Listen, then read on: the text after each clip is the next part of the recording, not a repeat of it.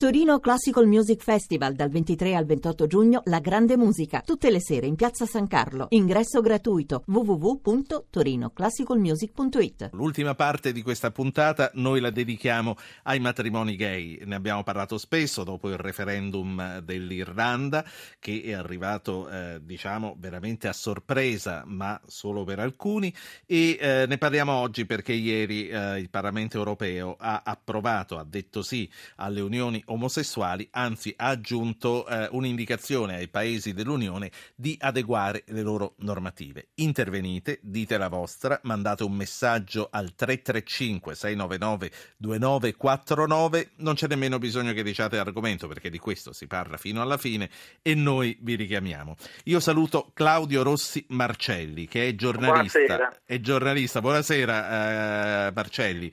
Giornalista... Io non sono in treno, ve lo dico subito, così siamo tranquilli. Sono seduto al divano di casa. Potrebbe arrivare qualche bambino, per ora dormono, però speriamo allora, che tutto regga. Siamo, siamo, colleghi, sei giornalista di internazionale, quindi diamoci del tu e comincio sì. a rilassarmi anche io questa sera. Eh, ti abbiamo chiamato per commentare questo, ma anche perché proprio ieri sei uscito in libreria con, in, con un nuovo romanzo che si intitola E il cuore salta un battito, è edito da Mondadori e parla del colpo di fulmine fra due giovani omosessuali nella Roma degli anni 90. È la storia del tuo amore con Manlio, che oggi è tuo marito. Esatto, tu dici romanzo, per me è una specie di scatola dei ricordi, nel senso che eh, sicuramente si, si, legge come un romanzo, però è, è un, in realtà è una storia vera. Sono, sono andato proprio a ripescare eh, lettere, diari e, e emozioni di, di 20 anni fa, perché mi, mi, piaceva un po' l'idea di riportare le cose all'origine, all'interno di questo dibattito così, così a volte anche aspro che c'è adesso in Italia, anche se poi giustamente siamo un po' arrivati al dunque secondo me. Allora mi, mi divertiva spiazzare un po' invece di parlare di, di concetti astratti, omogenitorialità, parità, questo e quest'altro, parlare semplicemente di due ragazzi di 19 anni che si incontrano e si innamorano, perché secondo me una volta capito quel nocciolo lì, tutto il resto diventa abbastanza sì. automatico. Negli anni 90 a Roma, non era come oggi dopo vent'anni a Roma, non era neanche uh, un clima pesante come lo poteva essere stato fino a dieci anni prima in Irlanda, dove oggi il, uh, una buona percentuale, una grande maggioranza uh, dei cittadini comunque ha detto sì, ma non era facile come oggi a Roma vent'anni fa. No, è stato un momento secondo me molto, molto emozionante, molto elettrizzante perché eh, diciamo come dicevi tu dagli anni Ottanta dove l'omosessualità era veramente ancora concepita come una perversione. Non in Italia, non in, non, non in Italia questo. Negli, mm. negli, anni Ottanta Pier Vittorio Tondelli le, le, scriveva le sue cose, insomma inItalia si era già più beh, avanti. Beh, però fare il coming out con la propria diciamo se non eri Tondelli ed un ragazzino che andava dai genitori e dicevi io sono gay apriti cielo perché a sistema infatti quando io feci il coming out con mia madre primi anni 90 lei l'unico personaggio a cui subito potevo fare riferimento era forse eh, Elton John insomma c'era, c'era veramente una certo. poca informazione ecco appunto erano personaggi l'omosessualità era, poteva essere sì una forma di eh, per personaggi eclettici esuberanti particolari ma se no era ancora molto legato anche alla, alla diciamo eh, la scena sommersa della, eh, che certo. nessuno conosceva, insomma, del comportamento sessuale nascosto, punto e basta. Mentre invece negli anni 90 c'è stato anche, diciamo, aiutato dal contorno internazionale, la, la comunità LGBT italiana ha un po' alzato la testa, quindi eh, si dice forse in generale sia stata la, l'emergenza dell'AIDS degli anni 80 aver fatto trovare a, alla comunità gay una, una, coscienza anche politica, civica e sociale, non, non era più divertimento, festa e, e, e, e diciamo feste, feste sommerse, ma è diventata anche un'emergenza sì. sociale alla luce del, del, sole. Quindi gli anni 90 hanno un po' eh, diciamo, rappresentato il momento in cui appunto io racconto le, il, eh, il, fenomeno di mucca assassina che da piccolo incontro nel circolo Mario Mieli è diventato ancora oggi è un, un grandissimo punto di riferimento per tutti nella, nella, vita notturna romana, ma anche il World Pride che nel 2000 portò, portò in strada eh, veramente migliaia e migliaia di persone nell'anno del giubileo, una cosa un po' impensabile. Quindi eh, eh, forse ecco, noi genera- come generazione, quella della mia, cioè quella dei, dei ventenni nei primi anni 90, abbiamo un po' respirato questo clima. Siamo, un, clima un, clima che rivive in questo romanzo. Senti, io vorrei comunque arrivare all'oggi e vorrei che tu ci aiutassi un po' a capire che cosa è ora di fare e che cosa invece è ancora presto per fare. Prima però vorrei introdurre un ascoltatore che si chiama Nicola. Nicola, buonasera. Eh, sì, buonasera. Prego. Eh, sì, no, io volevo semplicemente dire una cosa, nel senso, eh, secondo gli ultimi fatti di cronaca e comunque le ultime indicazioni che ci vengono dall'Europa, e secondo me, vabbè, chiaramente sarebbe ora di introdurre una legislazione sulle unioni o unioni civili o matrimoni. In realtà sono un po' contrario alle unioni civili, proprio per il fatto che, cioè, io come prima cosa sono cioè io come prima cosa sono cittadino italiano e cioè, indipendentemente dal mio orientamento, da chi amo, eccetera.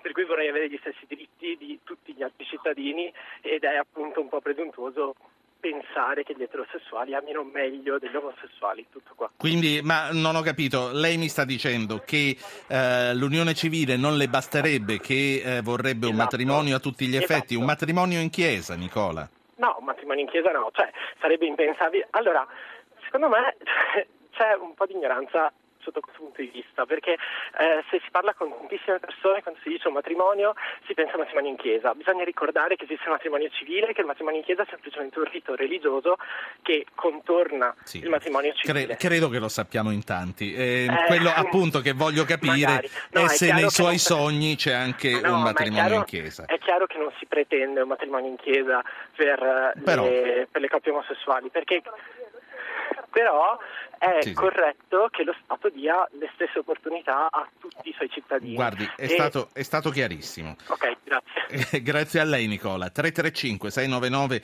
2949. Eh, mandate un messaggio, noi vi richiamiamo. A questo punto eh, Claudio Rossi Marcelli, eh, lei con suo marito e con i vostri tre figli ha deciso di vivere a Copenaghen. Perché? Perché in Italia eh, non è possibile condurre un'esistenza come la state conducendo come famiglia lì.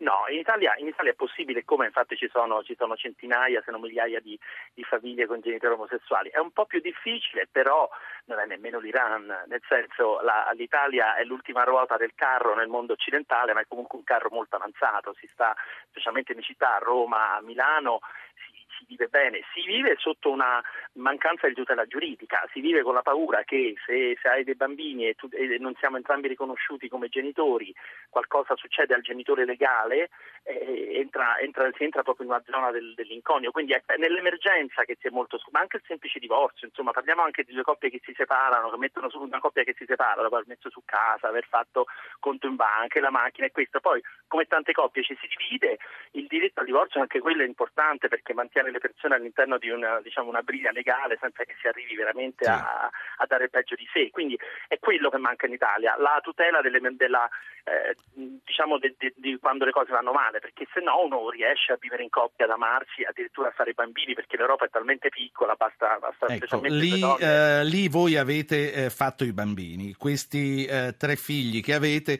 sono stati eh, generati da voi con il contributo di eh, uteri in affitto, si dice così in questo caso? No, non si dice, qualcuno lo dice ma proprio non si dice. Come si dice? Hanno delle, hanno delle teste sopra, sono diciamo gestazione per altri, perché comunque se no sembra veramente un'agenzia, a volte mi fa ridere, penso paghiamo al metro quadro, qualcosa del genere. Eh, sono persone, sono donne che in piena coscienza negli Stati Uniti e in Canada, è lì dove la maggior parte delle coppie si rivolge, eh, diciamo si, si, prestano per un contributo ma con una grossa anche valenza, diciamo una grossa anche Senti, voi, voi avete tenuto rapporti con queste donne?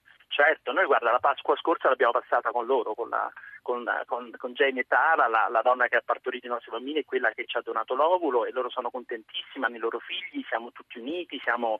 siamo I vostri bambini siamo... sanno di essere stati generati da loro? O sono ancora certo, troppo certo. piccoli per sapere? No, no, no, no, prima ancora che ce lo chiedessero noi gli abbiamo spiegato tutto, eh, che io, che noi due papà ci, ci, ci, ci volevamo mettere su una famiglia, ci amavamo, eravamo insieme, abbiamo chiesto aiuto allora a due donne, loro dicono che i papà non hanno la tasca per i bambini, come fossimo dei, dei canguri senza, senza, tasca, però insomma il concetto è chiaro, non c'è niente da nascondere. Rispetto a un'adozione dove per esempio va gestito un momento delicato di un abbandono, eh, volenti o nolenti, insomma c'è qualcuno che non ha voluto o potuto tenere un bambino, noi abbiamo una storia da raccontare ai bambini che è perfettamente trasparente e perfettamente positiva, quindi non, non abbiamo nessun tabù in casa.